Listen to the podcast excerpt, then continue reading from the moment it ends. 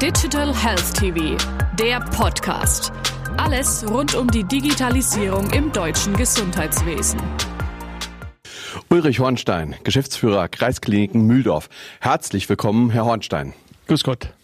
Herr Hornstein, wie sind Sie an das Thema Digitalisierung in Ihrem Unternehmen herangegangen? Beim Thema Digitalisierung sind wir natürlich zum einen über die EDV-Ausstattung unseres Hauses herangegangen. Zum Zweiten sind wir Mitglied beim Hosp-Do-It-Verein. Das ist ein spezieller IT-Verein, auch ich persönlich bin dort Mitglied. Und wir haben über diesen Verein einen Masterplan IT erstellt, den wir halbjährlich überprüfen und der jetzt abgearbeitet wird. Welche Rolle spielt die Anwendersoftware? Die Anwendersoftware spielt da eine prioritäre Rolle, eine sehr große Rolle, da sie, wie der Name schon sagt, anwenderfreundlich und natürlich auch einfach sein muss. Wann und auf welche Art und Weise haben Sie die Anwender in Ihrem Prozess eingebunden? Sehr frühzeitig. Wir haben nicht nur die EDV-Abteilung von Anfang an mit dem Boot gehabt, sondern auch die Anwender bzw. deren Führungskräfte mit dem Boot gehabt, sodass die Mannschaft frühzeitig dabei war und frühzeitig mit integriert war, haben dann im Laufe des Prozesses immer mehr Anwender mit dazugenommen und sind jetzt in der Umsetzungs- bzw. in der Schulungsphase.